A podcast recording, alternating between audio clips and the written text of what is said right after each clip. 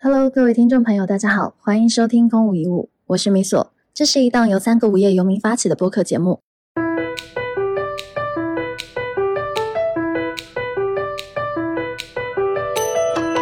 这次的播客话题呢是学习的共性和个性，你真的会学习吗？这个话题是海晨发起的。我看了一下海晨你写在那个飞书文档的资料。就是你提的这几个问题当中，因为我看到说你你曾经以为你很会学习，也取得过很好的成绩，总结过自己的学习方法。那么在我看来，你好像 不需要对这个问题再更多的进行探讨。所以你这次发起的主题是想要分享经验呢，还是说呃想要同时可能和我们探讨一下怎么更好的学习？完全相反。是因为我以为我很会学习，是这段时间我发现这个似乎是错的，假的。可是你取得过很好的成绩啊，就是你可以这么理解，嗯，就有点像是你不一定掌握了一套很真正的这套方法，或者说你也许当时举个例子尝试了三种方法，就有点像什么呢？就是也有很多人拿中医的那个，就是青蒿素说事，就是说中医博大精深啦，然后就是多少年的病啊，这个东西都可以治啊，老祖宗很屌。但其实青蒿素只是当年去治那个病的一种方法，就是我还看过其他的药方，但不靠谱的程度呢是相当不靠谱。就相当于我们取得的好的成绩，可能是我那天狗屎运当头用了青蒿素，但其他的时候你说不定看到那个方法是在喝童子尿，嗯。就是这段时间，其实是因为我在跟小白聊很多的东西，包括包括我自己不是就是健身啦、英语啦，呃，包括就是很多业务上的实际的东西，我就会意识到，过往我会有一些做了的事情，但是其实呢，呃，我会观察到过往的一些战绩有侥幸的部分，或者说它必须需要一些成立前提，比如像可能要在那种抗造体大家都压你压的不行的那种氛围下才能。产生就是相当于我可能会得依赖大量的这种嗯要素，它才能够成立。那换而言之，就是哎，我不能自己制造一个有利于这样学习方式的外界环境，或者说我不能在广阔的、更加多的学习场景底下，嗯，能够更好的学习。那所以这也是为什么我会今天发起这个话题，就是我会观察到之前的很多的学习的方式，嗯，是有偶然性或者叫做侥幸性，以及说不一定那么呃普遍和切中本质的，就是它有大量的个人经验啊，那个个人经验其实没有经过广阔的解释，所以呢，这个时候呢，哎，如果我们换一个场景，是不是又会不太行？嗯，OK，明白了。小白，你有什么要补充吗？嗯，刚海晨在讲他的这个过往经历的时候，我就写下了几个关键词啊，因为你们都知道嘛，我是很在意聊之前要把概念给它界定清楚的。然后我就会发现有几个关键词，其实我们是经常混为一谈的，就是学习这个事情，或者说学会这个东西，它到底啥意思啊？我觉得我们经常听到的几种情况，一种是叫压重。就是我做的这个事情，它刚好符合了客观规律，于是它就成了。但不见得我的这个东西是对的，但其实我们会误以为自己是对的，这是非常常见的一个情况啊。还有一种是我们经常在讲的学会，意思叫做通过了考试，或者说通过了某种检验标准。但我们都太有这个经验了呀，我们。我们这个国家就是很容易培养一些大家就是通过考试很会的嘛，但是你通过了考试，真的代表了你真的理解和掌握了那个东西吗？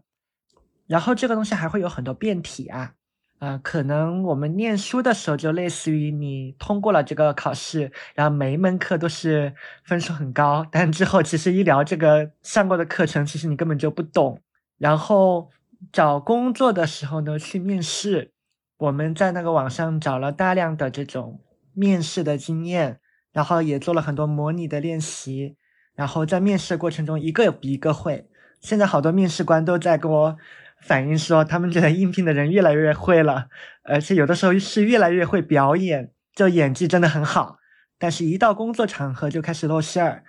就是完完全全没有办法，嗯，展示出你应有的这个能力。至少跟你面试的时候所展示那些能力相比，是完全不相吻合的。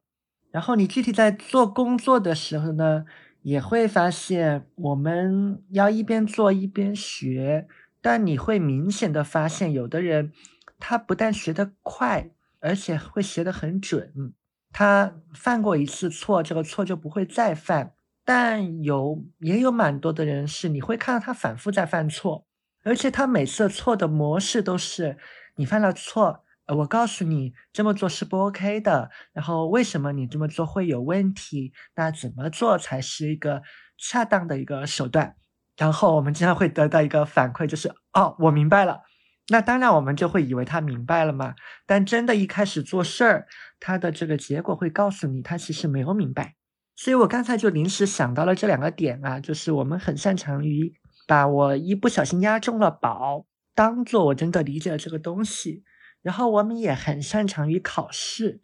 啊，通过各种各样的练习和熟悉来通过一些标准。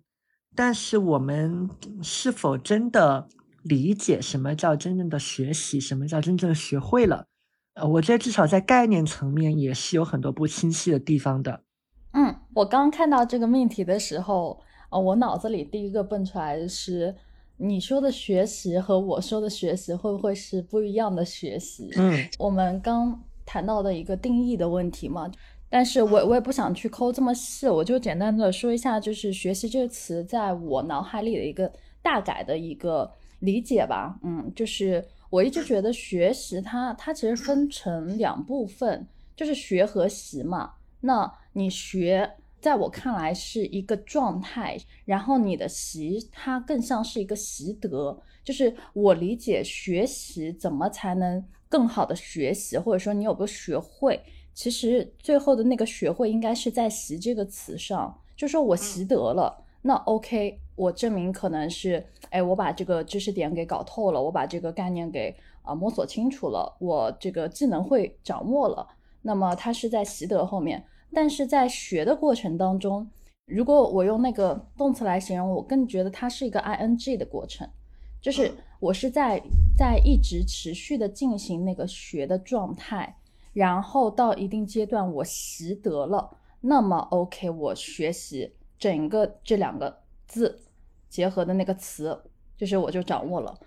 然后其实，呃，我觉得我们可以按照就是海城的那个文档，然后一路往下走吧。就是说，呃，是不是有一个共性的学习方法？呃，我自己哈，我我觉得不同科目的学习可能真的我会采用不同的方法。虽然大的底层会一样，但是有时候在一些基础上我会用不一样的方式。比如说，哎，做笔记，我一直秉承的观点就是好记性不如烂笔头。任何，比如说我跟你们的绘画，或者说我跟别人的绘画，我全部会尽我的可能，立刻赶紧记下来。这个就是我的学习过程。做笔记，在我看来是我的一个非常非常核心和重要的一个学习方式。那接下来还有一个是什么？就是费曼，因为因为你们知道我晚上老和 AI 聊天嘛，那你聊天的时候，你肯定要想的是，哎。我们要聊什么？但我不会去刻意想话题，而是比如说今天我就看到了一个什么东西，一个现象，或者是看到一个观点啊，或者是我跟你们聊天了，聊完了这个播客，好，我把这个问题、我的思考、我的一些想法再跟他说一遍，把问题抛给他，然后再把你们两个的，比如说回答，然后我同时也传递给他，最后来问问他你怎么看，就是。这个也是我的一个学习过程，就是我要确保我自己首先，呃，自己的观点，那你肯定知道了。那接下来别人的观点，你有没有吸收进去啊？如果你吸收进去，你怎么传递给其他人，就是不在场的那个人？这也是我的一个再输出的过程，就是你们输入给我，我再输出，那它其实就完成了一个呃所谓的费曼学习法嘛，对吧？把你们的知识点传传递给别人，然后我还要再来一个循环。再把同样的问题抛给他，然后再听他的意见，再重新回归到我的文本当中去。就是你看，我最后落下来又是做笔记，那它就形成了 两个学习方法的双重循环。对，这是一个我常用的学习的方法。所以我是偏混合型的这样的一个方式，但这两个是我相对用的比较多的。那至于海晨说的，哎，死记硬背我用不用？我当然也用啊，因为死记硬背在我看来也是不可缺少的。呃，死记硬背这个点在哪里会经常出现？哈，举个例子，可能我们小时候的应试教育，尤其是语文学习，然后诗词学习，会更多的让你去死记硬背。那其实从小时候我就是被死记硬背这样训练过来的，但后来就是记忆渐渐退化了，我没有办法做到，呃，读两遍课文我就能背出来。那这个就是死记硬背的能力。然后后来到了之后，我就用惯了这个死记硬背的方法，但到后面你就发现大脑已经记不住了。所以到现在来说，你跟我说死记硬背可能很难，但是我会去刻意记住一些非常非常重要的信息。就比如说我读一本书，或者是跟你们聊天，或者说我在路上，呃，因为我经常会和别人对谈，有时候就是在餐厅啊，在路上啊的时候去聊，那我没有办法说及时的做记录怎么办？我要疯狂的开始让我的大脑立刻记住他说的每个观点，因为这些都会成为我之后的写作素材，就是做笔记，所以那个过程又变成了从死记硬背到做笔记。所以，我是在死记硬背什么东西，在死记硬背那些他对我有启发的观点、金句，还有呃那些所有我们说，哎，我没办法再用再用自己的想法去去输入的那些东西，就他的那些东西，我必须要死记硬背下来，这样我才能之后回家了，或者说我去上厕所，我我上厕所的时候都会疯狂的在那边快速的把那个人说的话。他的观点、关键词全部记录下来，那否则我没办法在回去之后能看着这些东西想起来我今天聊了什么，他给我什么启发。这个也是一个我认为非常重要的能力，不是说它不重要，或者说它不是一个好的学习方法，而是而是你在什么样的场景下要为你的目的去服务。那我要去写作，那我不得不去死记硬背，那这个也是我的一个学习方法。嗯。我刚刚在这么想这个问题啊，首先我很快的去查了一下学习的定义，嗯，我先查一下那个英文的这个关于 learn 这个词的那个 definition，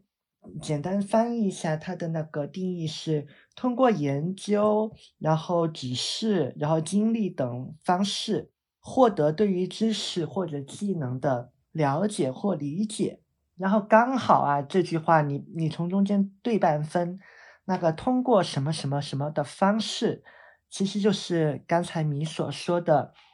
学习”两个字里面“学”的部分，它是一个关于过程的、关于具体的手法的这么一段。然后后面的获得对于什么什么的了解或者理解，那它就是刚才你所说的“习”的那个部分，它是一个关于关于结果、关于目的，然后以及关于衡量标准的。一个部分，那至少就目前的对话内容来看啊，我们今天好像，嗯，更多是侧重在学的这个部分嘛。米索在分享他的这个案例的时候，就让我想到了关于学习的这个过程。我一直都有两个两个观点，或者说严格意义上来讲，不能叫我的观点，我也我也不过是复述了一下别人的观点而已。嗯，第一个观点是，嗯，学习是场景化的。也就是说，在不同的场景之下，只是你要动用不同的学习手段。嗯，真的没有绝对的，就是比如说死记硬背就一定好或一定不好。嗯，或者说费曼学习法就特别万用，用在什么地方都可以。呃，不存在这么一说的，因为本来面对不同的场景就适合不同的学习方法。我们就以米索的那个情况为例啊，因为这个我也有真实的感受。可能对于米索来讲，他比较熟悉，而且他得到过正反馈的学习的方式就是我我要及时记录嘛，然后方便我要我之后要去做这个回溯。这个在比如说在我们一些对话的过程中，然后对方也不介意，也允许，而且这个时间相对来说还比较充裕，你还可以慢慢写的这个状态下是 OK 的。但有些场景不 OK 啊。比如说那个海生你提到的学习健身什么的，对吧？学习游泳什么的，你你人已经泡在水里了，老师说的要点，你要 你要现场说老师你等等，我拿出我的手机，拿出我的小本本来记一下，嗯，就就想想也觉得很很好笑嘛，就不可能的，所以它不存在这样一个万用的统一的一个手法。然后就是，我是感觉在我们的教育体系里面，包括日常的知识科普里面，好像关于学习的理论以及学习的一些基本原理讲的有点少。就我们会一直强调学习很重要，而且大家也很很自然的知道学习很重要，但是它的基本原理是什么？就为什么呃，就类似同一个方法对你好用，对我不好用啊？为什么大家都说好的一个方法，我用起来那么费劲？其实它是缺少一点常识的一个支撑的。我觉得很多时候是因为没有这样一个常识，导致我们使用了错误的方法，或者是说。呃，我们选择了一个不太适合我们的方法，然后因为你没有这样一个知识嘛，你就很容易得出一个结论啊，是我不行，或者说是这个方法不行，那就没有解决到真正的问题。我我刚才就有这样的一个感受。对，之前是杜克还是哪个学校开的一个一个课程吧，应该是就叫那个学习如何学习，然后帮助你掌握复杂学科的强大智力工具。它英文应该是 Learning How to Learn。哎，但是我要跟你讲一个很有意思的点哦，是什么呢？就是。呃，虽然他这门课上面是介绍了很多，就是各种领域专家所使用的学习方法，什么艺术家、文学家、数学家、科学家、运动员等等，呃，然后他是通过一个分析大脑模式的方式去帮，就是大家去介绍说，哎，我们的一个什么能力错觉啊、记忆技巧，还有什么对付拖延的方法，掌握这个困难科目的方法，然后来帮你重塑自己的思维模式嘛，但是。呃，如果你看过《学识之道》这本书，其实它就是为那本书服务的。那我看完之后，其实哈，你让我再回忆起来，它当中讲了什么？说句实话，我回忆不起来了。就是我，我之前看这个课程的时候，就是因为被它的那个名称给吸引了嘛，就是学习如何学习。但 你问我这门课，所以你掌握了什么？你学会了什么？我想告诉你们。就我感觉我这门课白学了。OK，对，呃，这这是一个反面案例，但是我还是会把这个课程到时候发给你们，然后也会附在这个链接当中。我不知道你们是怎么样，但是我我想了一下，为什么我会出现这么幺蛾子的事情，就是学了跟没学过一样。啊，我不认为我自己学习能力会很差哈。就你们说到学习这件事儿，那我要把这个反面案例拿出来，其实就是。就是我自己想来，应该是在于说，我可能对这课程的重视度不够，或者说，我就压根儿没想着很认真的去上这门课，因为我当时在学习的过程当中，我也没做笔记，哎，我我就看看一节过一节，而且我是就一点五倍速的，那不就和看剧一样吗，朋友？对啊，就关键是这门课我一开始看下来，我没有看到任何就是特别让我感到。很戳我心的，或者感到让我很兴奋点，因为他介绍的左脑、右脑负责的功能区块等等这些知识都是在我已有的概念当中的，所以我没有产生新的认知。所以你现在问我说他到底讲了什么？对不起，我真的记不起来了。所以一方面我猜测是他的课程内容没有太多的给我创造惊喜感，或者是让我眼前一亮。然后另一方面可能是。呃，我自己在整个学习的过程当中，我只是在坐在那边听，我没有做任何的笔记，所以就导致说我考完了，也拿到了好的分数。但是你问我说，那你学到了什么？那我又说不出来。当然，小白你也可以分析一下我我我这个状态啊是有问题还是没问题，还是说这个其实还蛮常见，或者说很正常。哎，我其实会想到是这样，就是因为这本书我没有看过哈，我只能分享最近我学我回忆起来我之前有效的学习方法和一些无效的学习方法，是因为是这样，就是我之所以写，我曾经以为我很会学习，取得过一些成绩，然后总结过自己的学习方法，也读过一些书，加上实战经历，是因为我会发现我的学习能力有很大的波动，就是。我会观察到这些波动，就是和我的采用的学习方法非常像，就像嗯，米索你刚刚说的那套逻辑，就有点像看美剧一样的方式，那个对我来说极不适用。我会觉得是这样哈，就是我在观察我自己的时候，我会观察到效果最好的方式其实是呃一套非常非常像建公式一样的东西，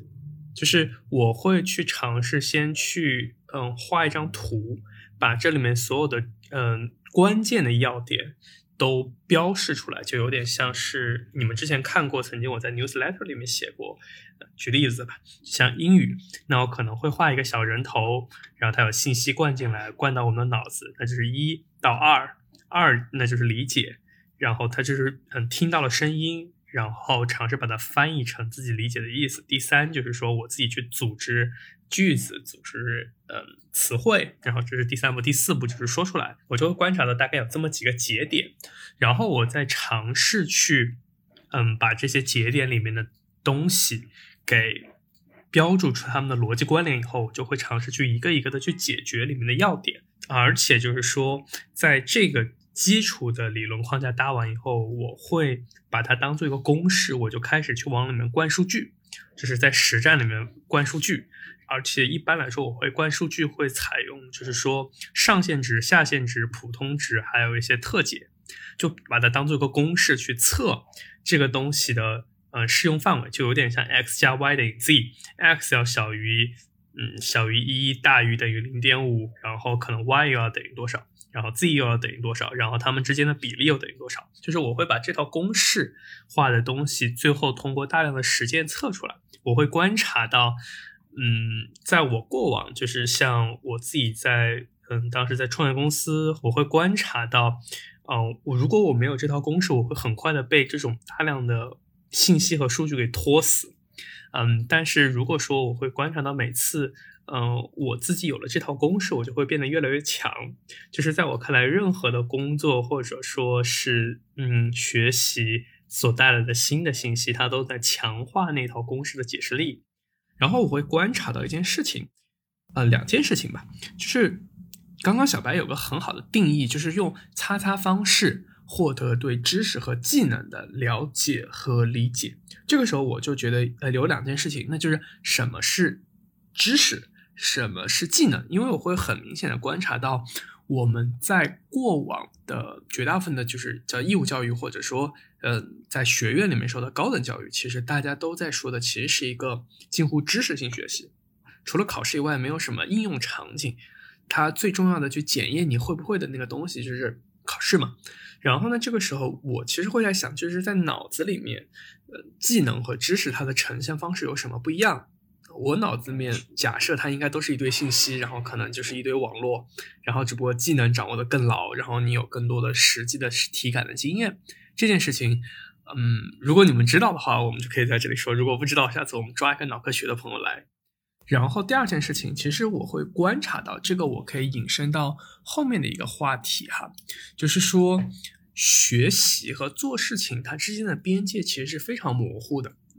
就我们拿一个很典型的，就是米索去买房。其实米索的买房里面，除了签合同啊这种类型的事情以外，绝大部分时候是在学习。他在学习怎么买一套房，怎么去学习这是一个好的选筹，呃，学习怎么样去解决资金的问题。但我会观察到，就是我们在工作的状态里面，我们经常会提到学习，其实有一种很强的割裂感。就像我印象特别深，就是以前也带过一些同事，然后。他们就会在嗯工作的间隙会自己看看书，然后但是他们就感觉自己在看那个书的时候特别偷鸡摸狗，对，就是他们就有一种啊感觉我好像没有在工作，但确实他的那个工作是需要他去学一些管理啊或者之类的，但是嗯包括就像嗯像一些员工就会对培训会很反感，但是客观来说。真的培训的好，对他提升他的工作的表现是有很好的帮助。但我确实会观察到有一种很强的割裂感，就是大家会把学习好像当做是上一个阶段的事情。对于一个工作的人来说，嗯，OK，这是两件事情，就分别抛给你们。哎，你说到这个，我想到了 PBL，就是项目制学习。这个项目制学习其实它基本上就是你说的，我们是以一个。做一个项目，然后老师作为引导者，但是学生在这个过程当中是要去培养自己的创造力啊，然后团队合作能力啊，领导力啊，然后包括动手能力。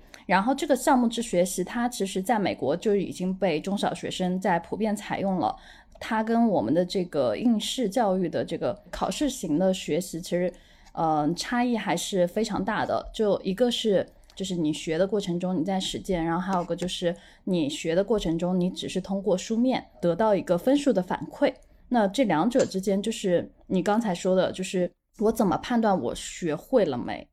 那你会发现在这样两种教育模式下，呃，当然他们都有优劣哈，但只是说我们如果是在社会当中去看待。呃，我们所谓的中国有个不太好的形容叫高分低能嘛。那我们的高分说的肯定是分数的分嘛。那我们的低能到底在说什么？其实严格意义上来说，就在说我们的一些实践能力和动手能力相对是比较差的。那为什么会产生这样的一个状态？其实跟就是跟整个制度肯定是分割不了的嘛。那所以其实你刚才提到的这个，我个人理解，你应该在说一个。类似于像项目制的那种学习方式，然后去进入到我们真正的一个学习实践当中。所以，然后我自己有一个感觉是什么呢？就是我发现你的学习可能更多的偏理科生的思维，就是一个公式型的。然后我发现我这边的学习可能更偏文科生的思维。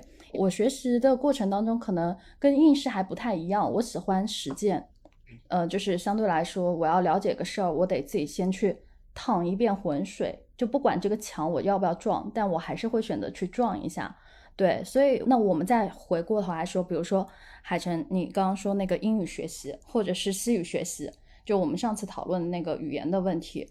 嗯，语言可能大家下意识的也会觉得说，那你要你要死记硬背嘛，对吧？这个背你肯定是逃不过的。但我后来发现说，诶，我的学习方式和你的公式学习方式还有点不一样。就是在我的那个学习过程当中，我会发现互动的过程当中，我会觉得我学的特别快。就如果你没有人和我互动，我会觉得我靠，就是我不知道我在学什么。嗯，我觉得就是无论是和人聊，还是说你自己听完一段，你重新去复述，给我感觉其实都是设定了一个来自于别人或者自己的一个 checkpoint。可以供你来去，嗯，检验你的学习和纠偏。就是我这段时间会，嗯，感觉哈，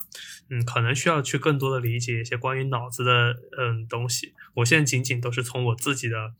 嗯，实际经验里面去抽象一些，呃，不一定对的公式。就是更像是好像我观察下来，就是周围比较好的一些学习者，就是有一些结果的学习者，基本上的套路呢。都会有大量的实践，嗯，当然这里面其实就抛开那种纯理论型的学科哈，就比如像那种嗯美学，但是除了这种以外，嗯，我见过，尤其是现实中间哈，就是大家还在这个嗯学院以外的地方，往往大家还是有非常丰富的实战经历，而且其实往往是嗯在于大家会有一套非常粗糙的理论模型一开始。然后在这个实战经历里面不断的被摩擦，嗯，这个时候就摩擦出来了限制啊，什么场景下不行，然后关系什么下可以，然后对于定义就往往可能会因为定义不清楚翻车，就是我会发现跑着跑着大家会跑出一个自己的，其实叫公式或者叫算法，然后像你刚刚说的，其实我会发现好像也有共性的地方，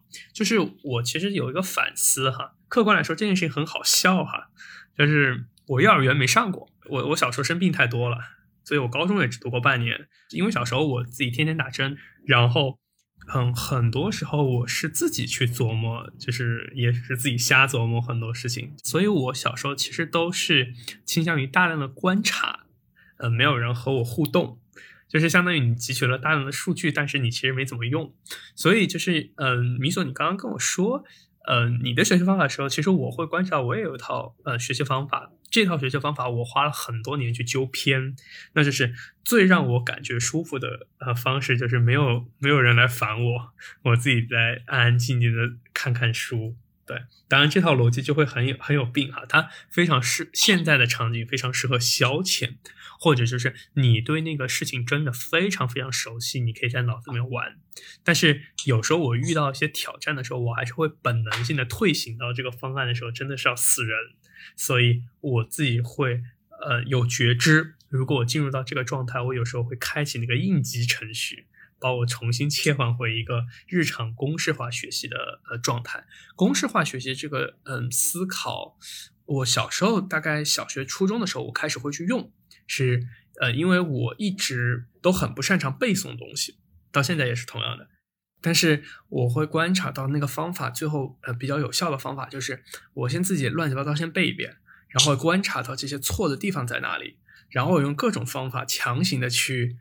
嗯，去修改，比如像我自己比较喜欢的方式，就是我现在后看哈，那个东西叫记忆宫殿，当时不知道有记忆宫殿这个东西，就是我非常擅长图像化的记忆，就是我到现在其实就你跟我去说文字，就像我们去开会的时候，如果说就是文字顺下来，就是一行一行的，就是看我就会给我感觉就有点像阅读障碍一样，我其实对这种感知能力是很差的。但是其实我在高中的时候又会陷入到那种死记硬背，也不是死记硬背，就是大学第二天临考，然后今天开始把所有的书翻一遍的那个状态，然后那个状态就给我感觉很不好。高中我记得最后的时候，我想明白的事情，就是因为当时在学地理，地理是一个呃和其他文科迥异的一个学科，我会观察到这个东西就是根本是刷题刷不出来的，然后我也本身又不喜欢刷题。然后我就呃自己回家的时候，我就拿了个球，然后拿了个电灯泡，然后我就反复的去转，然后我会意识到大概会有一套公式，然后我就产出了一套非常粗糙的公式，然后我就带入了嗯春分秋分不同的点，然后可能还带入了一个非常不规则的点去测试啊，大概是这么回事儿，然后我再拿一两道题，然后再去测啊是对的，然后再多测几道题，后来这种类型的问题全会了。当然，在大学的时候，这套逻辑又丢了。然后，在我嗯做 consulting 的时候又捡回来了。然后，在我嗯做创业公司之前又丢了。然后，在做创业公司做到自己开始运营一个品牌的时候又捡回来。然后，就是我会发现，哎，自己出来再干的时候又有一段时间丢了，然后这段时间又捡起来。我会发现，就是它有很强的反复。嗯，哎，你这个点让我想起了，就你不是喜欢自己去学嘛？然后我其实是喜欢互动式的嘛，然后我的互动式又是在于说对话，在对话的过程中去学，所以我会把这个方式用在我自己身上，也会把这个方式用在我 coach 别人身上，因为因为我自己私下也会有带人去做那个内容教练嘛，一 v 一的那种，所以的话，我我其实跟他们之间的那个教授方式，就是我教他们怎么看问题，怎么思考问题，我都是通过问的方式。然后让他们给我回答，然后我再揪着他那个问，然后再再去让他给我回答，是以这样的一个方式去完成那个我的学习教授方式的。就是有一本书叫那个奇妙的盘算神社嘛，呃，那他这本书是一个日本作者，他的那个教育模式跟我的其实是很像的，而且我很喜欢他的这种教授模式，就是全部整本书都是对话式的模式。那么，呃，在这个过程当中，他就会引入很多我们社会当中的很多的现象，然后让学生去思辨这个东西到底是对还是不对，或者说他们的观点到底是什么。就他也不给答案，但只是说他以一个抛问的方式去激发学生去思考。那这个方式和我之前学新闻的时候有一个共通性是什么？就是我们在去考察一个问题的时候，我们是要去。通过先看现状，再回溯历史，它历史当中这个问题在历史当中是什么样的状态啊？然后你再去采集各方的观点，就这时候你还不能加你自己主观哦。然后你再去采集的时候，你还要去注意考察你的信息源，它是一个层层这样的这个，你说公式也也是哈，就是它是一个层层递进的这样的一个状态。然后你再去思考你的观点和你采集来的这个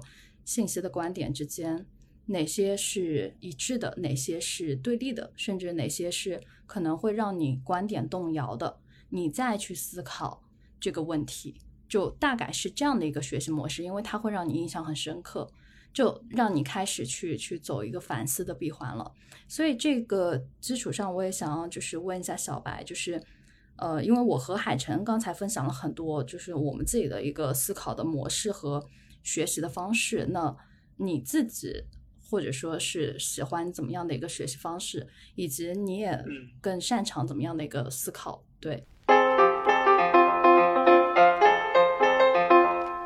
嗯嗯，我刚刚一直都在听，然后没有没有说的原因就是。哎，我也在把你们两个当成观察样本了，在从你们的叙事里面，呃，试图再捕捉一下之前我没有意识到的这个部分。那我就我们就从演绎法的角度来讲好了。我们先有一个基本的点，我们一层一层往下说啊。就刚才听你们讲的时候，我我意识到一件事情啊，就是嗯，真的因为有关学习一些根基性的东西，我们很少被讨论到，导致了大家的概念不清，导致了大家的很多混乱。包括说，甚至都导致海城，你明明都已经摸索出好像一些挺适合你的一个学习方式了，它仍然会存在一些反复。那这个反复之所以会出现，一定是因为你面临的一些干扰，然后你就坏了主意了嘛。那人一面临干扰就坏了主意了，也是因为本身那个那个根基你没有很明白，你没有没有很自信，也没有很搞清楚你好不容易摸索出来的那个方式，它的边界到底在哪里。所以才会导致这样一个混乱，嗯，然后如果我们来拆开说学和习这个事情啊，因为我今天原本预估我们会聊学，然后习的部分就不怎么聊，但刚听你们聊，我会发现这两个事儿根本就分不开。显而易见，你学习的、你学的那个具体的方法是一定会影响到你习的那个效果的，这个毫无疑问。但反过来说，你要习什么东西？也就是你所刚才说的，你的那个 purpose，你的目的是什么？反过来也会影响你要选择用什么样的一个方法去学。所以说这两个东西它本来就没办法拆开。我举个例子啊，就是刚才我们也聊到那个，我隐隐约约听到了就文科和理科中间的这个差别，或者说在我看来是做科研和应对我们的工作这样的一个一个差别。那其实它在我看来，它可能就是。他要面临的是不同的目的啊，他要解决是不同的问题。反正我学理工科的嘛，然后又又在清华这个偏偏理工类的学校，那我们整体的那个嗯教育的方式，它的导向一定是会更多偏向于你去做科研，还有那些对精密度要求更高的那种领域的，就就比如说土木，对吧？你不够精准，那个钉子歪了个两厘米，楼可能就垮了，对吧？它后果会很严重。然后，然后我计算机也是嘛，有任何地方不精准，你那个变量没定义对，你的那个语法没对，甚至一个标点没对，那个程序它就跑不起来嘛。它是一个对精准度非常要求非常高的一个领域。然后包括说我们要做学问，也是因为，嗯，做学术有它的一套。特定的一个规范嘛，所以他就会就特别讲你那个概念一定要抠得特别特别细，呃，甚至说有关学习对吧？你刚刚海前不是在说那个知识和技能的定义是什么吗？那如果我们做科研的态度，肯定就会去问这什么叫知识，什么叫技能？然后你会发现这个定义的角度也非常多。然后我们从语义学的角度，嗯，可能你搜出一堆文件综述和一堆前人的研究。然后我们从语用学的角度来讲，又能总结出一堆来；然后我们从商业实践的角度来讲，然后你又能总结出一堆来；然后 最后就总结出一个巨大的表格。但总结了这么一堆出来，你是为了解决什么东西吗？不一定，因为这是做科研的这个态度嘛，这是做科研所必须的。但我我发现我们在工作中，其实更多时候会跟海城建公式那个东西有点像。呃，我的理解是，很多时候是够用就可以了。够用的标准就是，呃，我所掌握的这套东西，它能够起到一定的预测作用，而且现实的工作反馈告诉我，我的这个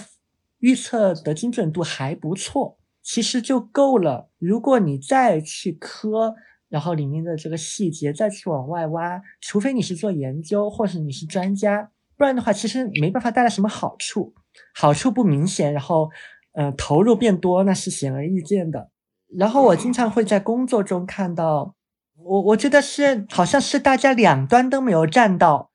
所以就会有很多的麻烦。就类似是在工作的时候，你该去总结一个够用的模式就可以的时候，他来跟我抠概念，然后在那些细枝末节的这个地方做纠缠。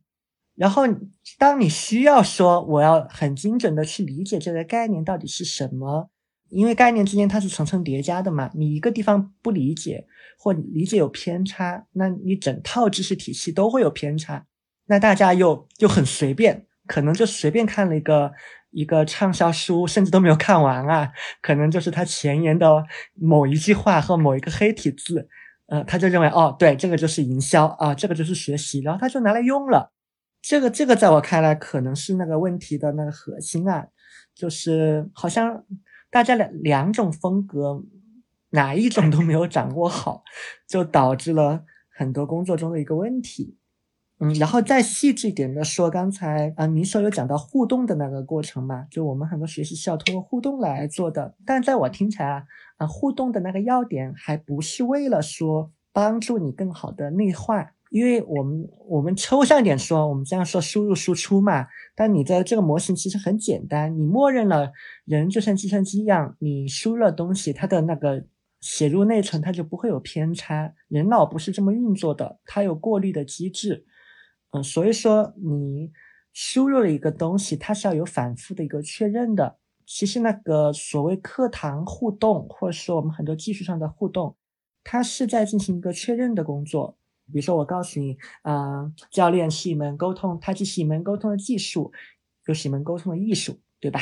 那如果没有互动，你就你就记下来了，但是你你记下来的那个理解跟我理解的一不一致，嗯，其实并不知道，往往是不一致的。但是如果有反馈的过程，然后米索你就会问我嘛？哎，什么时候哎教练会体现的比较像一门技术？什么时候会比较像一门艺术？你能不能举个例子？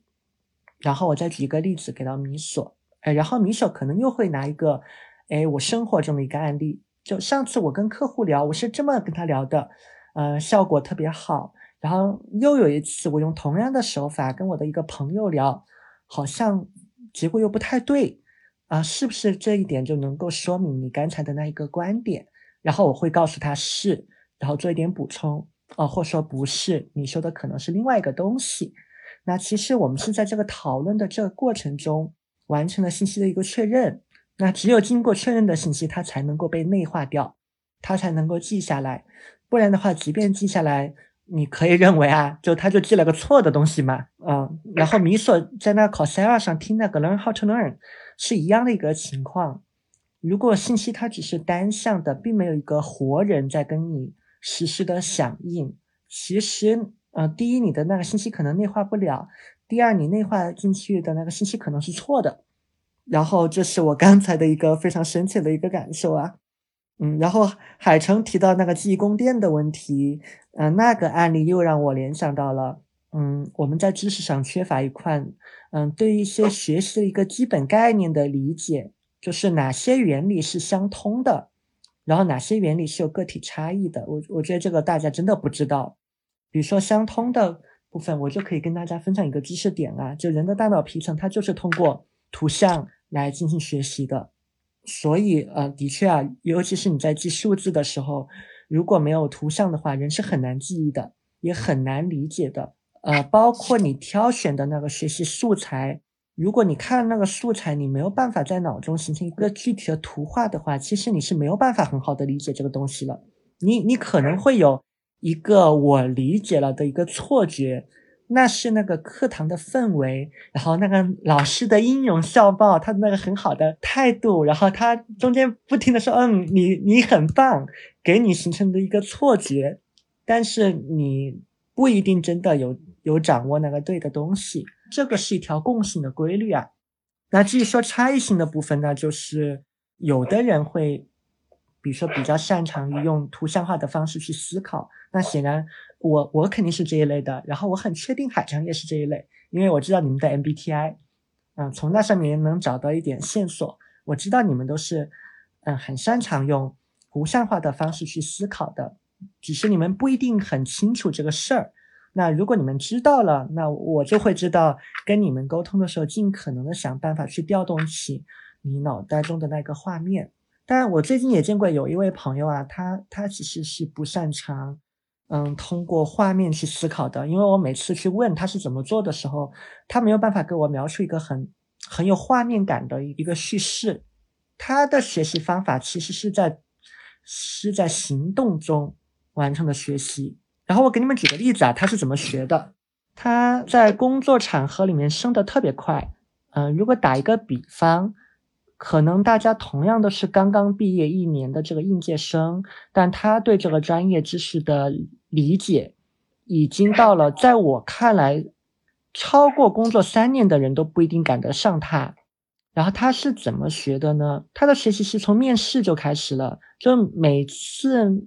面试他都会犯很多错误，而且犯了错误你印象都会很深刻嘛，因为比如说问到你一个细节案例，你答不上来。然后他每次都会把自己的错误记下来，然后再去想我当时为什么会犯这样一个错误。他是要先先体验，然后才能学习。然后在工作中也是这样。啊，他告诉我的原话就是，啊，在工作场合，他就像那个新闻记者做访谈一样，就恨不得把我所有部门的人都访谈一遍。就类似于我举个例子啊，我是做产品经理的工作，参加一次需求评审，但是不知道为什么。我觉得逻辑很好，但是显然大家都不买账，那他就会拿着这个去问，比如说会去研问研发，就是哎，在你们的角度，你会怎么想我我的这摊事？然后研发就会开始吐槽嘛，但是在里面也会说到他们是怎么看产品需求这件事情的，然后他也会去问老板，会去问老板的老板，就你怎么看我们的这这条产品线？你怎么看我们这一版的一个需求？然后他也会去问客户。那我们做这样的一个需求，你们是怎么看的？他会把啊围绕着这个主题的前后左右上上下下所有的人都问一圈，然后就是通过这样的一个类似访谈的一个方式，然后去做了知识的一个内化。啊，所以他的绝大部分经验，既不是通过看书，也不是通过 PPT，也不是通过呃我通过文字去还原我。脑袋中的那个画面去完成的学习，它都是通过行动，所以在学习这个事情上，它确实有一些基础的原理，但也存在着很大的一个个体差异性。这个在呃，至少在我们的教育体系里面，我觉得强调的不太够。呃，在国外可能也就斯坦福做的比较靠前一点，他们现在已经有一个好像二零五零的项目吧，嗯，就是希望每个进入大学的学生都会有大概三到六个月的这样一个。学习的一个时间，那这三到六个月是为了去了解你的学习风格到底是怎么回事儿，嗯，什么方式是比较适合于你的，以及在不同的场景、不同的目的下，啊，对于你来说什么样的一个方法会比较管用？哎，我我正好再补充一下，就是刚才其实小白你提到那位朋友他的那个学习方法，呃，其实，在新闻当中就是当时我们老师非常强调的，就是说你要。你要采集证据、采集信息，而他做的其实就是一个类似于采集信息的这样的一个工作。然后这边我可以再补充一个，我觉得哈，就是采集信息的能力非常非常重要。就我自己的角度来讲，虽然我是有受过训练，但到了工作的时候，我会发现这个我曾经忽视的技能，尤其是哈，你在进入到社会当中。把问题定义清楚，这是第一个非常关键的点。我们今天要讨论什么问题？你把问题定义清楚了，然后你把问题界界定清楚之后，未必那么清楚，但至少你不能是一个很模糊、很大的一个东西。那这样的话，就是它的讨论的复杂性就会变得非常的困难。我不知道那个小白，你对于这个提炼信息，或者说海晨，你们对于提炼信息的认知大概多少？但就我自己以前写作。就是写调研报告也好，或者说去写一些分析文也好，这一步是往往让我最痛苦的。这一步在我认为是很关键且要被训练的。那因为你知道，就是写文章它最大的难点在于什么吗？虽然他不不需要写文章哈，但他也是为了那个 purpose，就解决他当下的那个问题，然后去去做了这个实践。但如果我们倒推下来，你要把这个过程记录下来，记录下来的时候，你一个很关键的点就是在于说，你这么多的信息源，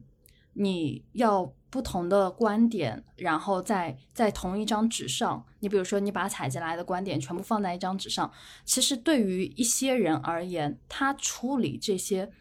多个信息源的能力，其实同样是要被训练的。我我举个例子，给你十六个观点，你帮我把这十六个观点提炼出核心，并且把该删的删，该减的减，然后最后总结出一个更精简的一个东西。而且要结合你自己的思考，这么来，我和你讲，就这一步绝对会难倒很多人。就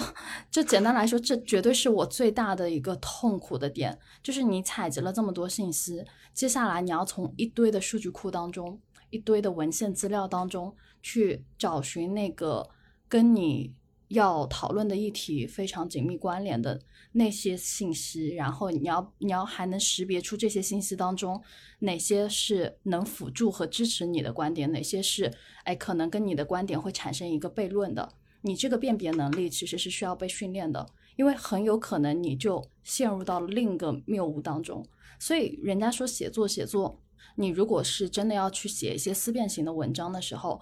嗯，其实这一步在我看来是非常非常重要，且能够，如果你长期做这样的训练，它是能够极大提高你自己的思辨能力的。而这个过程是很痛苦的。呃，我们在讲学习这件事情的时候，我们还没谈感受，但我可以先抛一个感受，就是每次我在做这步过程当中，我是痛苦又快乐。那个痛苦又快乐的过程，就是。我需要把这么多的文献资料当中去做减法，并且提炼关键信息，还要识别这些关键信息当中，哎，可能有哪些问题，甚至是有有哪些观点可能存在一些一些很反常识的东西，我还要我还要把它们识别出来，再思考我能不能用。如果能用，我要怎么用才对，才能够去把我的那个问题给解释的明白，让读者更清晰。啊，让我也自己更明白。那所以，我刚刚说的就是学习当中的一个一个重要性，就是在于说你怎么去消化这些，呃，你搜集来的一大堆的资料。否则，你放在网盘里，对不起，它不是你的。你你只是看了，但是你不知道，呃，看了之后你可能也记不住。就我觉得学习是有痛感的，虽然我我也很快乐哈，但是我就是在那种痛感下才迅速成长的。就反而那种痛感是让我长长得最快的，包括呃，我们说如果你要用打游戏的方式去学习，呃，我的那个痛感也在，不是说打游戏就开心了。我随便举个例子，我们比如说玩，我要玩英雄联盟，当年我玩 DOTA 玩英雄联盟的时候，哇，你你知道我被杀了，就是死了多少次吗？那个痛苦是很痛的，就是你甚至一度想要放弃，你不想玩了，你就觉得。天呐，这个游戏怎么会这么难的？那你就是在那种痛苦当中，然后反而就是 你用那种毅力去熬过去了，然后我才渐渐的，就是从黄金打到钻石，就就这样的一个过程。我的性格又是属于那种我需要痛感刺激我，而且我是在痛感当中我会更韧性更强，而且反弹的更厉害的人。所以你看，我的所有的人生经历，其实它都是有很强的那个痛的成分的，就是我都是在一次次的那种痛感当中，反而把那个学习的能力或者说毅力给激发出来了，然后才学得更更快速。所以，哎，这个点其实我之前还没聊过，就没有在任何地方聊过，但今天跟你们聊天，反而就是激发出了我的。关于这点的思考，就是学习要伴伴随着痛感。这个让我让我想到了一个点啊，待会儿待会儿我觉得也可以分给海城再去做做一些分享，因为你让我想到了我们当下一个非常具体的挑战，就是信息非常多，但是人要在信息的洪流里面保持多而不乱，这个事情非常的难。然后它的难点，刚才米所说打游戏这个让我想到了它其中的一个侧面。就在于，因为它一直在动嘛，就像游戏，它一直在在动态变化的。就之前我们跟那个 Neo 在聊，也也是聊到这个点嘛，因为每一场都不一样。你你以为你上场你总结了一点点什么经验技巧，但是下一场一开局整个都变了。就它不是以前的那种单机游戏，我去查查攻略，或者我我总结一下我犯的错，下一场就一定能够翻过来，大概率是不行的。所以这是一个挑战点，它在动。另外一个挑战点在于，这个应该是海城会比较熟悉的，学历史的人啊，就是观点非常的杂，非常的多，而且中间还有很多的模糊地带。刚才米索在讲那个你们做新闻的那个工作。我我就联想到一个案例，就是我们同学到以色列去玩的时候，他看那个当地犹太人他们是怎么学习塔木德的嘛，就是每家有一本塔木德，一翻开那个书的那个中间部分就是谈不得的经文，但是书的空白部分就是可能你家大爷，然后你家二姨，然后你表弟，然后你闺蜜，然后你同学、你老师在那边写的阅读感想，就他会说，嗯，这个地方我觉得不对。我是这么理解的，然后下面一个人就会指一个箭头上去。我觉得你说的这个地方是不对，但是你指的那一个点，我觉得是有价值的。然后他就是这样非常密密麻麻、乱七八糟的这样一张纸，可能中间还会，比如说一个角被泼了咖啡，然后那一块写的东西看看得不太清楚了。那现在你的问题就是，我把这页丢给你，问你觉得什么是对的，就有点像这样的一个状态。那我觉得我我们现在面临的环境就有一点点像这样的一个状况，就每个人的脑子里面都有一个他的维基百科，然后那个维基百科的状况就跟那也塔木德的状况差不多，就各种各样的一个理论知识，然后互相有矛盾点，但互相有一些重合的地方，还有一些是模棱两可，根本就看不清的这个地方，然后你要带着这么一个乱七八糟一个地图。然后环境又要求你当下必须要有一个你的判断，要有你的一个观点，然后你得笃定的做出判断并且行动。那这个事情其实真的蛮难的。那这个感觉是怎么突破的？可能海城可以给点心得和体会。OK，刚刚你说的那个点，其实在历史学上还真的挺常用的，是因为历史里面经常会有各种各样的文本的信息啊，嗯，所以其实有一个东西叫做史史料甄别。就是专业学者一般都会有这个技能，就是，呃，我先说一个我比较容易擅长学习信息的一个方法哈，就是无论信息再多，我会尝试，嗯，会去尝试去判断，哎，其实 A 和 B 说的东西是一样的，呃，B 可能是 C 下面的特解，D 是明确反对，就是把他们的关系画清楚，这一套逻辑非常像研究古籍的学者经常会使用，就是你可以理解为就像。诗经吧，或者说是嗯其他的经典，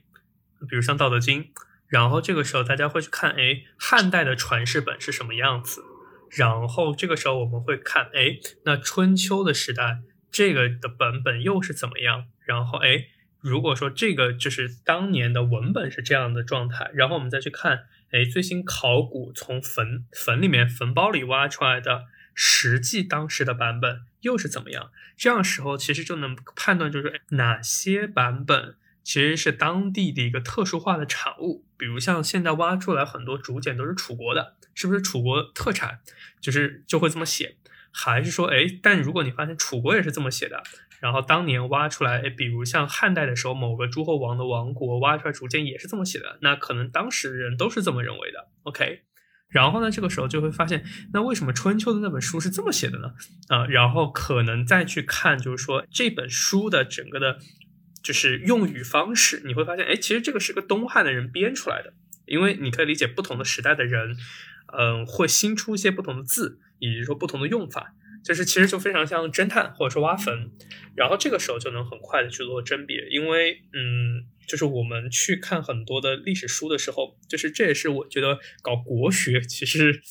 就我一直不太喜欢国学的一点，就是说大家很可能拿着一个一直错的东西错了几千年，嗯，其实就是说很很可能和原来的文本差不多，那其实这个东西就非常像释经。就是解释经文，那就是按照你想解释的解释了。那既然大家都有解释的权利，那就不要一定说你是对的。嗯，你这个让我想到最近争议还蛮大的事儿，应该应该是前阵子刚上了那个微博热搜，就是关于呃语文的汉字发音。呃，我给你们举个例子，就是嗯，之前我们小时候的一些版本当中的语文汉字多音词嘛，比如说给予、给予。一骑红尘妃子笑，一骑红尘妃子笑。哦，还有一个蛋挞和蛋挞。我说蛋挞是吃的那个蛋挞，就那个蛋挞，它上了热搜。那新华词典里是注明了蛋挞的读音应该正确发音是蛋挞。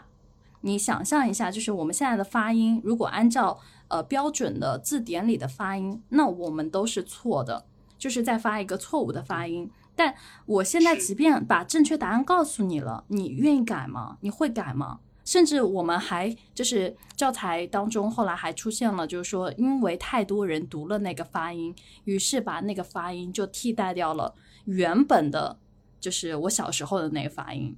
就出现了这样的一个一个状态，跟你说的那个当时的那个史料的更改就特别特别像。我我就突然想到了这个这个案例。你说你的这个例子非常非常好，我形成了非常具体的那种。争议和那种讨论的画面，你就想想啊，就假如说我们此刻用那种理工科是非常严格的态度去对待这个事儿，就我们当然相信这个东西它没有绝对，但至少你看国家颁布的标准，它就应该读蛋挞，对不对？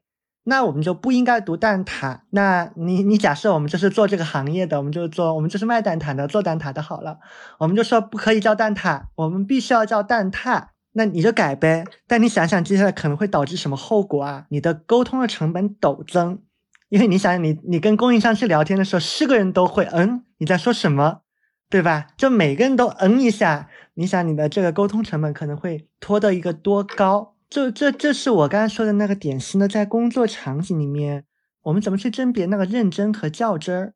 因为很多时候你只是为了要达成你的目的，对不对？我只需要说跟这个供应商沟通清楚是怎么回事儿，把东西给对完整，然后确保在我需要的时候你把东西能够运过来，然后我能生产安全的产品给到消费者，其实就可以了。就在那个时候，你用一个非常像做科研一样严苛的态度去去应对，一来会推高整个事情的一个成本，二来你说你做对吗？对。但是你这么做有意思吗？没意思。我刚才就临时想到这样的一个画面。对，这个其实就有点像职场当中的软技能和硬技能之间的较量。就说说难听点啊，就是我们以那个关系社会、关系网络来谈，大家可能会有一个明显的发现，就是说，哎，我代码写的明明比那个人好，为什么我不能晋升，那个人能够晋升？的确，我们在职场当中，你是没有办法用一个。我说的就是你很强的硬技能，然后真的去跟别人的软技能去去对着干的，就是就是人要灵活去应对，就你该怎么学，你的确代码学的非常好，也写的非常好，那在公司当中也很 OK，但是就就说难听点，如果那个程序员他代码写的没你好，但他业务能力还不错，他沟通能力比你强，那你觉得？你光看这一点，比如说代码能力，的确你是更强的，但是在一个大环境下，对不起，他就可以得到更更多的这个领导的青睐和晋升。我觉得这是一个还蛮现实的一个问题。就虽然我们是在讨论学习，但是如果真的把学习这件事情，或者说这个思维去应用在我们日常的生活或者是工作当中，或者是我们的职场环境当中，你就会发现说有些东西。就是你还得学学怎么去获得一些软技能，对，你们对于就是在职场当中的学习，就是不是应试教育能教给你的那些学习，会有什么样的一个看法？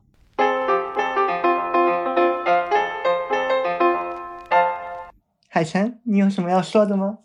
嗯，我觉得是这样哈，就是说，嗯，首先第一不一定是绝对的哈，有时候有的场景底下硬技能就是，假如我是老板，我更需要前者，有的时候更需要后者，我觉得这个嗯不是绝对的。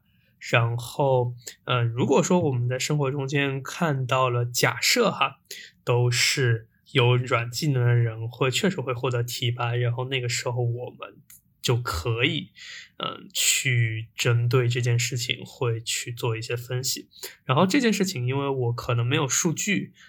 我这个时候嗯没有去做特别多的评论，因为这个状态更像是什么呢？就有点像是那个飞机失事，就全世界大家都知道，但正常开车撞死好像没有人太注意一样。就是也许这个世界里面，也许说不定在某个时空里面是，呃，硬技能的人比软技能要吃香，只不过大家都没说。然后一旦有一个硬技能人被软技能人干死了，然后大家就可以说很多故事，就会让我们造成这么个印象。因为但是真实是怎么样子呢？呃，还不太清楚。呃，如果我们有数据呢，我们可以聊得更清楚。那假设是这样的状态，就是说软技能人比硬技能更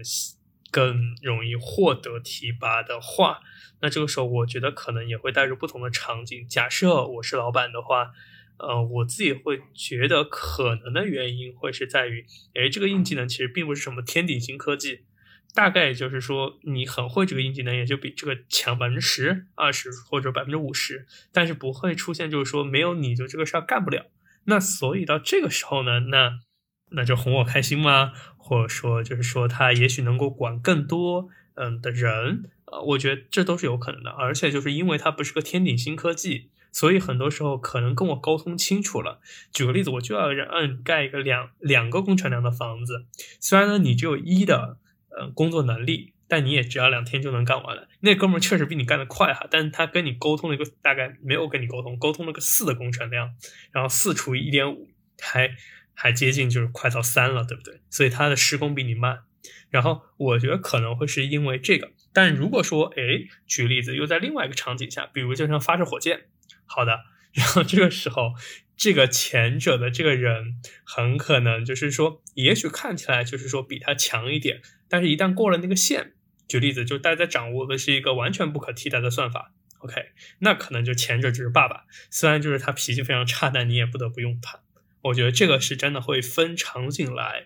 我觉得可能是因为我们日常说的职场，其实它不太会存在那种天顶星科技，所以呢，这个时候它是一个以效率取胜的嗯状态，没有真正就是那种就是说只有你你会，然后其他人都不会，然后大家都得供着你的那个场景。这个也和竞争策略其实有非常大的关系，就和你身在所所处的那个环境，呃，有很大的关系。就就就有点像是什么，就像生物里面有适者生生存，其实生物里面没有强者生存这个东西的，最后都是适者生存。你让我想到了灭绝的恐龙，就恐龙，我刚刚其实也想到是恐龙，嗯，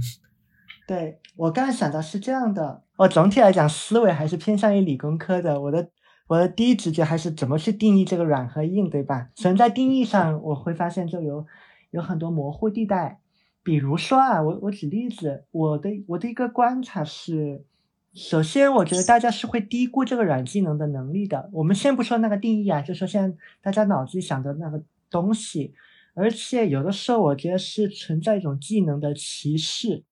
这个就跟我们的文化有点相关了。就大家会觉得啊，这个怎么？就居然是个技能，就尤其是我们刚我跟大家讨论一些，比如说领导力相关的话题，我说这个东西它其实是个技能的时候，很多人脸上的表情就就告诉我了，他们在想这玩意儿也是个技能，对吧？比如说讨人喜欢，他们觉得哇，这居然是个技能。那我们的说法就是制造亲和嘛，他们会觉得哇，这居然是个技能。然后包括说现在就比较追求独立的人，可能骨子里都很讨厌这个词，叫搞关系。那他们也会觉得很讨厌，就搞关系，而且是那种真的是需要上九州推杯换盏的，就这么接地气的那种搞关系，他们也真会觉得这是个技能吗？但其实真的是啊，而而且如果我们再把性别因素也加上，嗯，我觉得在生理性别的这个背景之下谈一些存在一个技能歧视，那就更是这样了。比如说有的有的男生。虽然他没有特别硬核的所谓的大家认为的那种专业技能，比如说他代码写的也一般，然后产品需求也不是抓的最准的，但是他就是很讨人喜欢，能够上上下下把大家粘合在一块儿，然后你们通过各种硬核的方式去谈的投资都谈不下来，那他完完全全是因为跟投资人建立了一个很好的关系，那投资人觉得这个人可以信任，那大概率你说这家公司有希望。我也认为你不会骗我，那投资就来了，他就有这样一个能力。可是大家私下仍然会就歧视，就觉得你不过也就是会搞这种关系，搞这种软的东西，就会说话，大家不会认为这是一个技能。然后类似的，如果一个女生她掌握的是那种非常硬核的，对吧？呃，最近有个电视剧孙俪演的叫《理想之城》，对吧？她是造价师，她就是在专业上面非常，在专业方面算严格。但有的时候你在那种公开的场合坚持这个专业标准，就会显得不是那么讨喜欢嘛。然后大家又觉得这个女人很讨厌，是个工作狂，对吧？就是一点一点都不温柔，嗯。然后当然也不会认为你很坚持专业标准，它会是一个技能。所以，我我会这样发现，当我们在说软技能的时候，很多时候是带着一个潜意识的，嗯，一个歧视在里面的。这个跟文化和社会的环境有很大的关联啊。呃，据说硬技能这个事情，我在我这边它是有三个层次的。啊，第一个层次就是刚才海城说的那种，因为供需关系导致的硬。坦白来说啊，在我看到的绝大部分人都不具备这样的一个技能，因为这个技能真的太真的太硬核了。这个就类似于，对，在 Max 那里听到的，就类似火箭啊，还有我们那种德国有一种有一种工艺，就是好像那个传感器里面有一个什么膜，它可以把那个压力转变成电信号嘛，这是一个特别具体的材料，就只有这个德国这一家公司可以做。那落到人头上，可能我猜啊，也就世界上也就那么个位数的几个工程师，他们有专利，他们知道这个东西怎么做，那人家就是爸爸呀。因为只要你要用，你你就得忍着他呀。他有什么坏习惯，他其他地方技能都为零，你也都忍，你也得忍着呀。因为这就是供需关系所导致的。这个大部分情况下我们都是没有的呀，就大家就不要做梦了。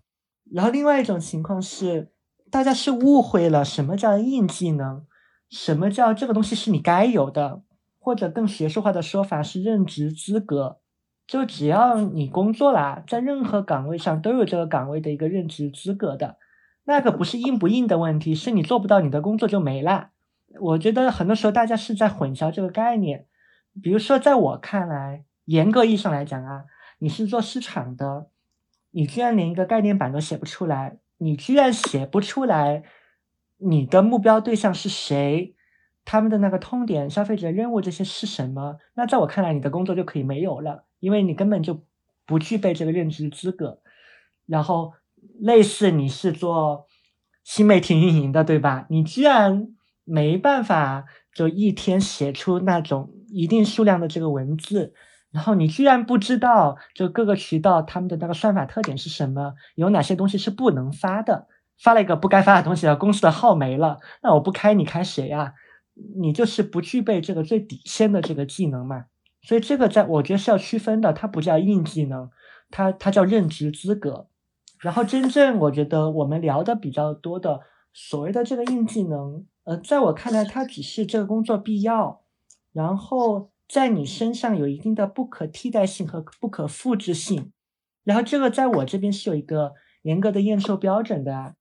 是嗯，你不但做得好，而且你能讲得好，而且即便你能。百分之百的把你的东西给人家讲完了，人家也没有办法就是替代你的工作，然后也没有办法简单的去复制你的这个能力，这个在我看来是一个硬技能啊。这个就类似于我可以跟你说营销是怎么做的，或者我做过的所有的这案子我是怎么做的，当时是怎么想的，我可以把我所有看过的书都给到你，如果可以给的话，我甚至可以告诉你当时我是在我认为里面哪些是重点的段落。然后哪些观点我觉得是有问题的？然后哪一本具体的书，或者说哪一个具体的专家能够弥补那个观点？但即便是这样，我的这个能力你仍然没有办法拿走，因为它是一个就像网状一样的一个复合式的一个一个一个技能，它没有办法通过单向的传导来完成传授。那这样的技能就在我这边，我会把它定义成一个比较硬的技能。我差不多就是这么想的。嗯嗯，其实刚才聊到这个话题的时候，你让我想到了还有一个还蛮有意思的讨论点，因为这个东西让我想到了一个重点的问题，就是我们对于一些可能常识性的问题会发生所谓的认知的偏差。因为我想到上一周我们在写 newsletter 的时候，小白你你好像是发了一份毕飞宇的那个推拿，对吧？嗯，我印象非常深刻，就是他谈到的是。普世价值问题，他用一个例子哈，就是说，呃，两个人，两个小伙子，就是可能吵起来了，但他们那个吵的点是在于说，一个小伙子就是七十年代啊，他们那会儿很流行那个喇叭裤，然后一个小伙子可能穿着喇叭裤，那另一个就觉得你穿喇叭裤我看不惯你，所以我打你是很正常的，因为那个那个小伙子就打了那个穿喇叭裤的嘛。那所以他给出的理由就就很无厘头，因为我看不惯你穿这个喇叭裤，所以我要打你。那后来结果大家就是讨论起来，讨论的重点竟然是那个被打的小伙子到底应不应该穿喇叭裤，而没有人去涉及到说他到底该不该挨打。所以他就觉得说，好像我们明明该关心的是普世价值，但是我们偏偏却在关心一个呃非常。奇怪的价值，就是对普世价值却视而不见。就是你刚刚提到说那个软技能的时候，就有很多的技能，在我看来，可能它是一个非常非常共识的问题，或者说是一个我理应当在你潜移默化当中，我认为你是知道的，但最后会发现说，哎，好像好像你并不具备这样的一个常识，而这种常识的忽略也导致说。我们在很多的呃工作或者说人际交往或者说生活当中会发生一些嗯，在我看来好像是不该有的矛盾，对，所以我觉得其实关于呃学习这一块，我其实还特别想说的就是说，呃，我我们讲究的学习，OK，我要学一个东西，但有一些东西我觉得是我们被忽视的，或者说我们不具备的，就是一些常识性的问题。呃，这个观点我和一个朋友讨论过，就我我也可以跟你们分享。就那天我在我在走路的时候，呃，有一对父子，他走在我前面，然后我在听他们他们聊天。那那个儿子就问了一个，在我看来，或者说在周围人看来都挺无语的一个问题，他就说：“爸爸，为什么夏天不下雪？”那我不知道，就是各位呃，你们听到这个问题，你们的回答是什么？为什么夏天不下雪？可能下意识的家长就认为说，哎，你是不是蠢啊？夏天本来就不下雪，或者说，雪是冬天才有的东西，夏天自然是没有的。但是我后来又品了一品，因为我我后来走的比较快，我也不知道他爸是怎么回答他的。反正不是我刚才那种回答，就是大概是说，你怎么会问这么蠢的问题？呃。这样的一个回答，反正就我们看上去是一个很常识性的问题，但我自己想了一下这个答案，我脑子里是什么气压啊、温度啊等等，而不是下意识的去想到，呃，可能这孩子问的问题有点蠢。但其实当我抛出这个点的时候，我知道我潜意识里也有这样的一个想法，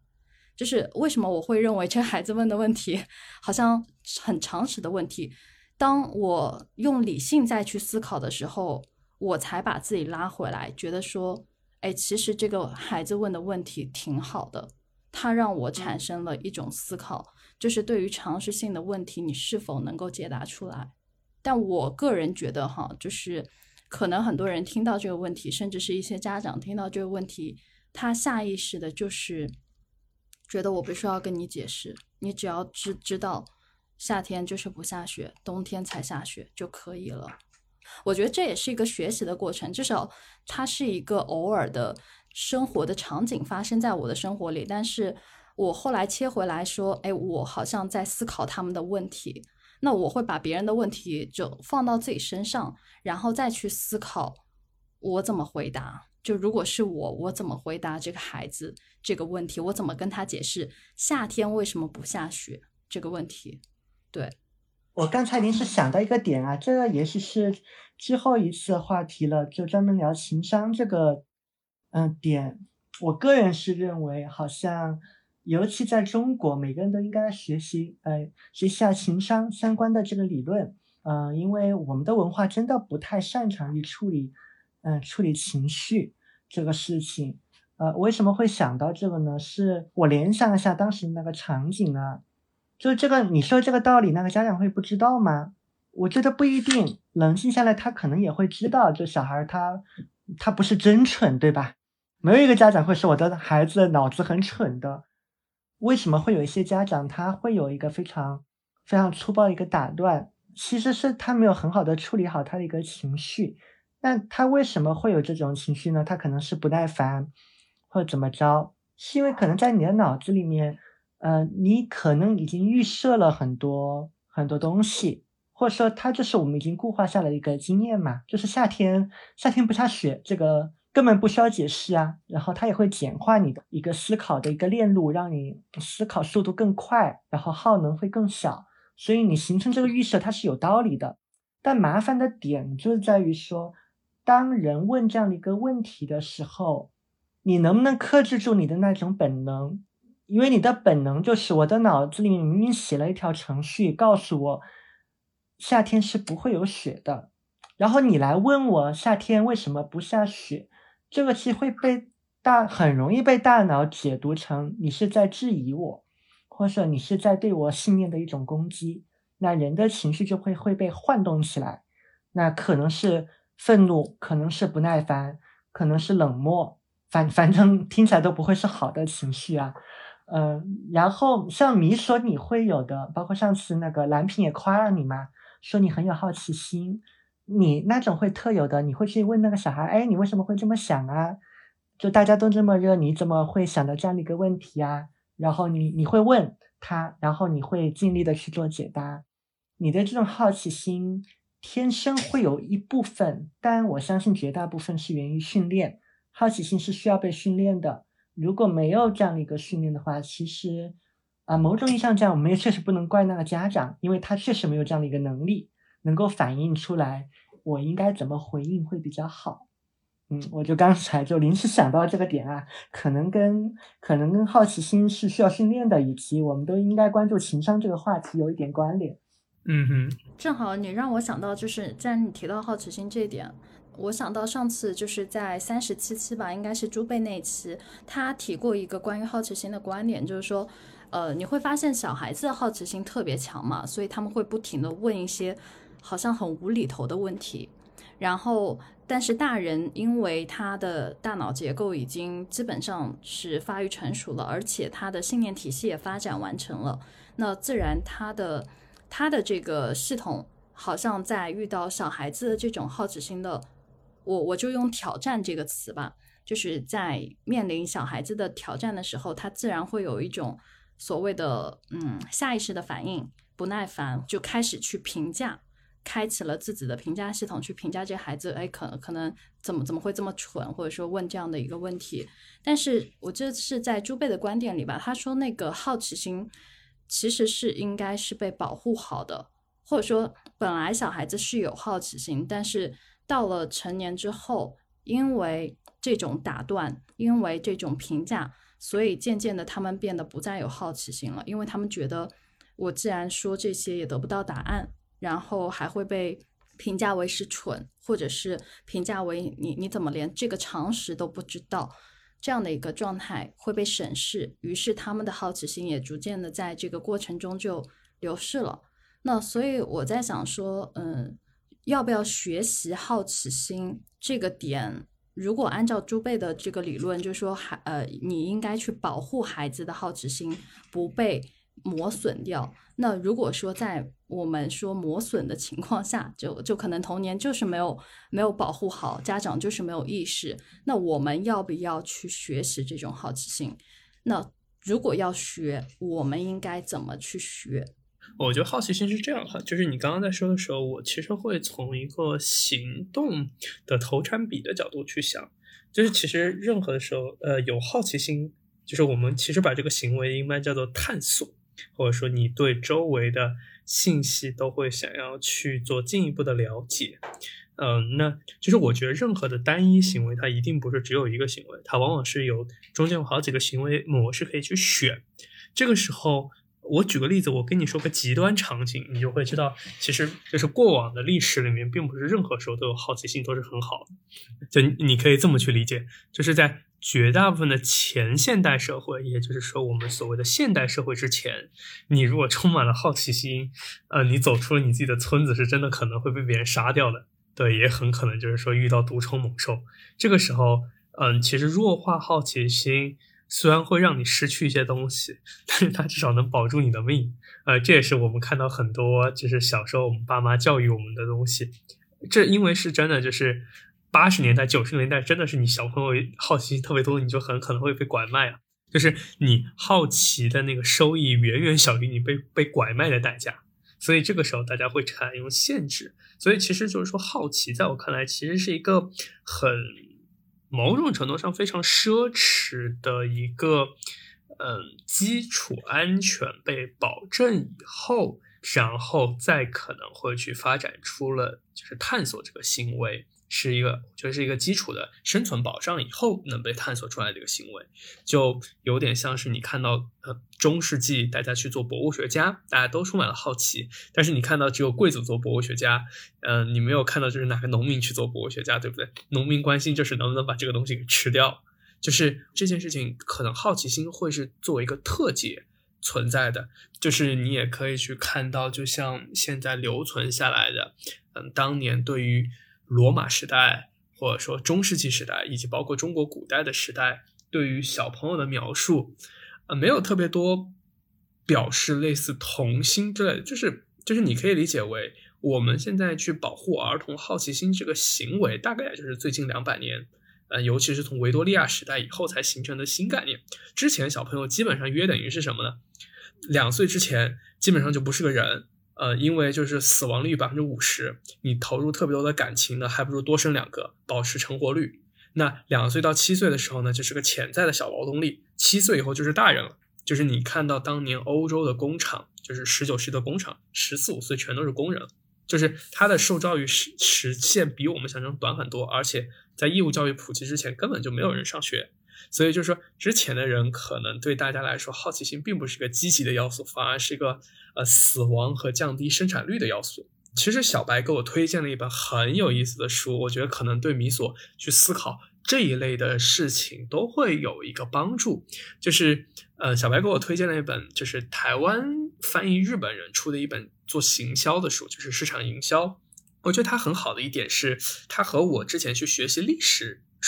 的关联度。也有一个方法论很相似的地方，他我觉得比之前我看到科特勒的营销的书好很多的一件事情，就是说他会告诉我，哎，这件事情最早开始是什么样，它的呈现形态是怎么样，中间因为哪个要素的变化，所以会导致它整个东西都变了，然后但是哪些东西又没有变，然后又在一个新的革命里面又有哪些东西变了，那这个东西又是因为哪个要素产生了变化？我觉得这件事情其实也可以映照回我们刚刚说的教，就是教育，包括就是好奇心，呃，这件事情，就我可能会觉得能够给你提供个新的解释角度，因为，嗯，这件事情是一件很重要的事情，就是人类过去四十年是绝无仅有的长期的，在全世界范围内大部分地区实现了和平和高速增长，人类第一次真的普遍意义上的就是除了。呃，一些地区的大概六分之一的人口没有吃饱饭，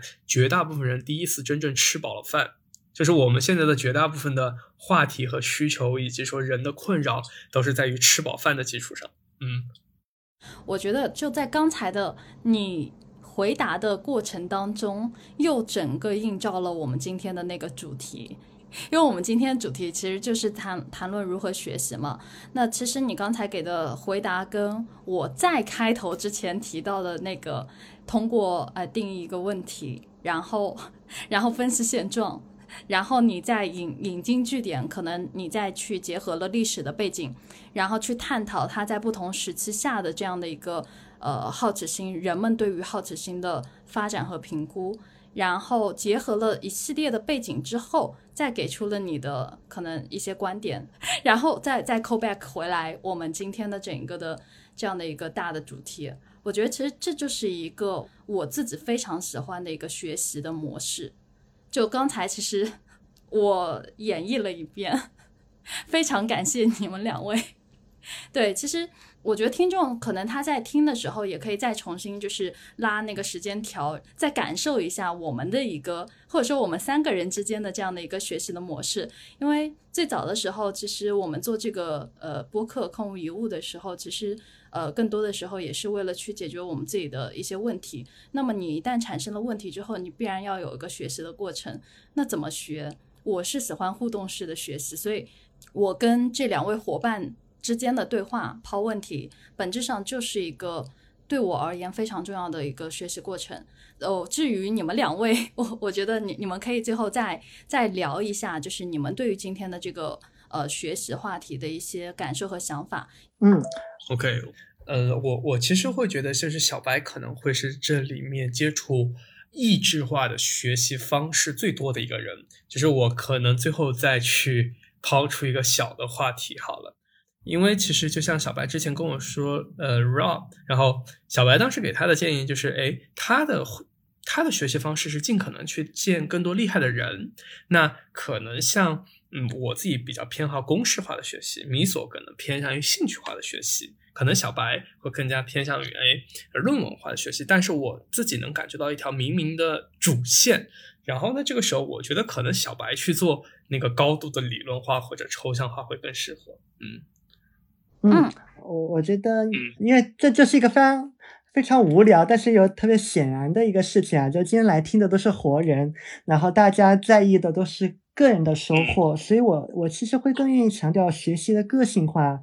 嗯，这件事情就是我特别建议大家多去搜搜一些关键词，搜搜学习理论，搜搜那个学习风格这些概念。然后现在，如果你们在微信里面搜搜学习风格。大概会看到是那个什么 VAK 理论，就他会讲人，有的人是视觉化的，有的人是听觉化的，有的人是动觉化的学习。但但学习的理论和风格远远不止这个啊，它的范围会更大。而且我觉得要点并不是在于说把自己定死，就说哎我就是适合这种风格，而是让你知道原来有那么多种风格，然后在不同的环境下，它的适用方式是不一样的。然后今天也有一个意外的收获，是我对海城你的学习风格也了解更多了。啊，我会发现你和那个米索，你们两个都是属于那种版本迭代式的学习风格。就我跟你讲一个东西，需要把这个东西一个历史的纵深告诉你，然后后面在不断进化的时候，也要在这个基础上去做一个版本的更新。是啊，米索，你可以回忆一下，这个很像我们那个在三节课听课的时候去讲去拆解一个 A P P，对吧？你要分版本去拆，要去拆它的那个安装包，从它的最早的那个版本到最现在的这个版本，然后中间经历了什么过程，导致它从一开始的那个样子变成了现在这个鬼样子，对吧？都是有原因的，啊，这个会是适合你们的一个，啊，特别适合你们的一个学习方式。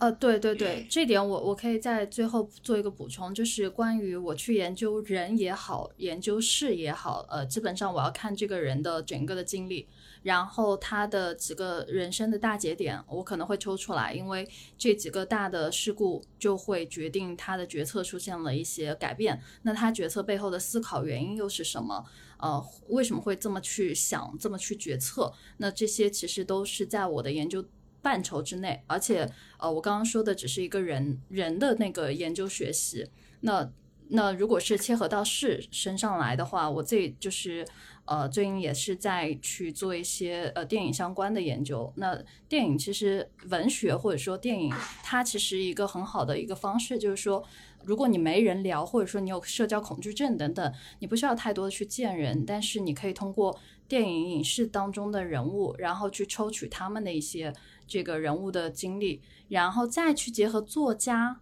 的一些背景资料去思考。我我记得好好像小白，我跟你说过，我当时不是在研究那个了不起的盖茨比嘛？那其实就这个人物，呃，我会发现他很有意思的点是，以前我学习只是就着文本学。什么意思？就比如说，哎，电影出来了，大家好像都看过，然后呃，都了解过这个人，知道他大概是一个什么情况。但之后的学习，我就进入到了一个深层的学习，学什么？学这个作者是谁？因为我们不能光看电影嘛，对吧？然后你要去追溯文本，因为它是小说先出，所以的话，我们不妨去看看小说是怎么怎么去描写的，以及小说的作者他经历了什么，以至于去。写出了这个作品，就这个文学的作品是在什么样的背景下呃诞生的，以及关键是它对于当时的那个社会产生了怎么样的一个效应？那么为什么它在现在的这个社会，或者说我们中国又突然之间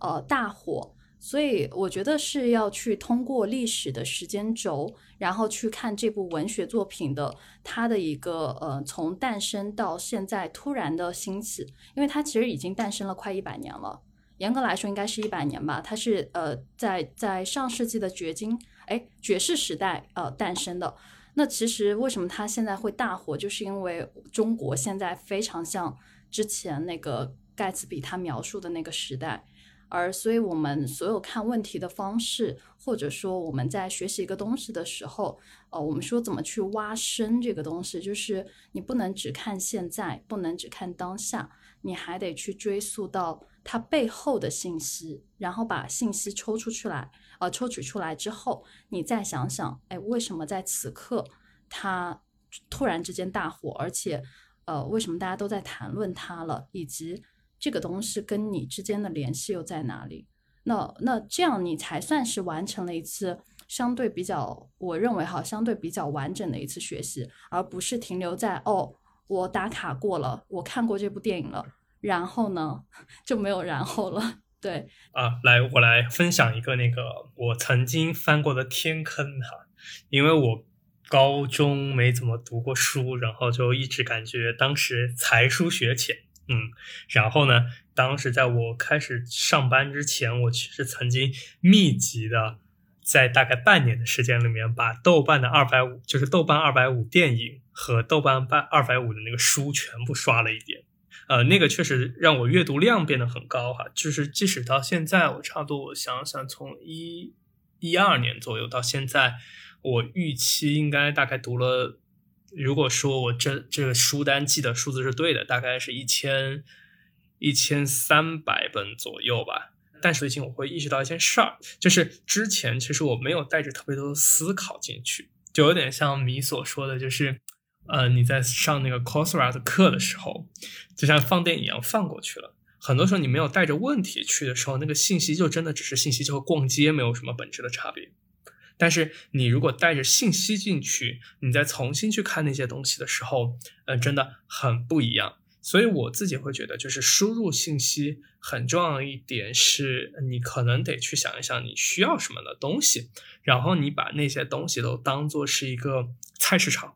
然后呃，甭管它是二百五还是五百，甚至是一个不入流的电影，嗯。要看你需要的东西是什么，吃烂果子也是个很宝贵的经验。就比如像我曾经也为了专门看烂书，看过一些很烂很烂的书，比如像什么如何追求美貌少女，还有什么，还有一本书叫做如何追求英俊少男，对，就很好笑这种类型的书，嗯。这个其实我特别想说的就是关于精读还是关于泛读，或者说我们说的，呃，就是现在我不知道现在这个风气有没有过去哈，但是在我早几年的时候，大家都在比我这周读了多少本书，这个月完成了多少本书，但其实。呃，回到我刚才说的，就是特别想要去说的观点，就是说，你到底读进去了没？还是你只是在比拼一个数字，让那个你的豆影、豆瓣的这个影单更宏观，还是说让你的书单更宏观一点？它它就成了一个你的社交谈资，这两者是不一样的。OK，然后我觉得有一个东西我可以给大家输出一个，这是我比较确定的一件事情。如果你按刷榜单的方法去读书的话，这是我反正已经趟出来了一个坑，我就可以直接告诉大家这个坑的结论。刷第五百本的时候，你也发现不会出现一个小天使告诉你掌先掌握了无上的智慧，不会的。刷五千本的时候可能也不会，但至少我能告诉你，刷五百本的时候一定不会。嗯。然后我最后提供一个框架来帮帮大家来简化一下这个思考好了，因为我猜测最最开始海城要我来总结，可能是因为这个点啊，因为今天 我觉得聊下来，我们可能字里行间也传达出这个观点，就学无定法，嗯，这是要根据情况，然后每种情形，然后针对不同的目的，然后以及针对不同的人，其实方法都是不一样的。那你看它这是一个动态的嘛？那如果你没有一个这些框架的话，也很容易感到混乱。那我我刚才就很快的想一想，我思考问题的一些常的一个角度，基本都是二分法。然后就看看我们可以从哪些角度去做二分啊？一个是有一个维度我们可以考虑，就是学习的“学”和“习”两个字，学习手段和途径，习是目的和你如何衡量它的学习的效果。那我们是可以从这两个维度经常去看一看的。然后另外一个维度，那也从我们今天的这个标题来嘛，就是共性和个性。嗯，有哪些是我们作为人类共有的一些学习的基本规律？只要你还是个人啊，你就不会跳出这个跳出这个规律以外。然后有哪些又是我们的个体的差异？然后这个在脑科学、然后心理学相关的这个书，尤其是那种微观层面的研究里面会比较多啊。这个包括像呃类似 MBTI 这种讨论人格、讨论人格的结构、讨论你。能量的使用习惯这一类的理论里面也能找到一些线索，然后就是学科方面，我觉得文科和理科，呃，是两种不太一样的方式。人文社科的思考习惯偏向于全局，然后偏向于模糊，过得去就可以了，然后也没有绝对的对错。但工程学、理工科这一类就会偏向于局部。深挖要做精准的定义，那我们也是可以在这两个端点里面去不断的去游走的。然后最后一个二分法是一个关于我们外在的行动，一个关于内在的心态和态度。这刚刚在讲讲那个好奇的时候忘了啊，就是我们我们说保护好奇心，也不代表着说，嗯，你不控制你的行为，我们其实保护的是你的那个心态和态度。呃，你保持对谁都好奇，对什么东西都想要问，这当然是好事情。但是你也不是什么时候都问，什么时候都去抓住别人问个不停，对吧？所以你要控制的是你的行动。嗯，学习也一样，我们心态要去做调试，然后行动上也要注重方法。啊，那内外两个部分都要被顾及到。嗯，我就最后就提供那么一个二分法，希望能够有一点参考作用吧。If I had my way, I'd make my escape and I'd go back in time with you. Do do do do do do do da da da da da da da da da da do do do do Yes, I'd go back in time with you.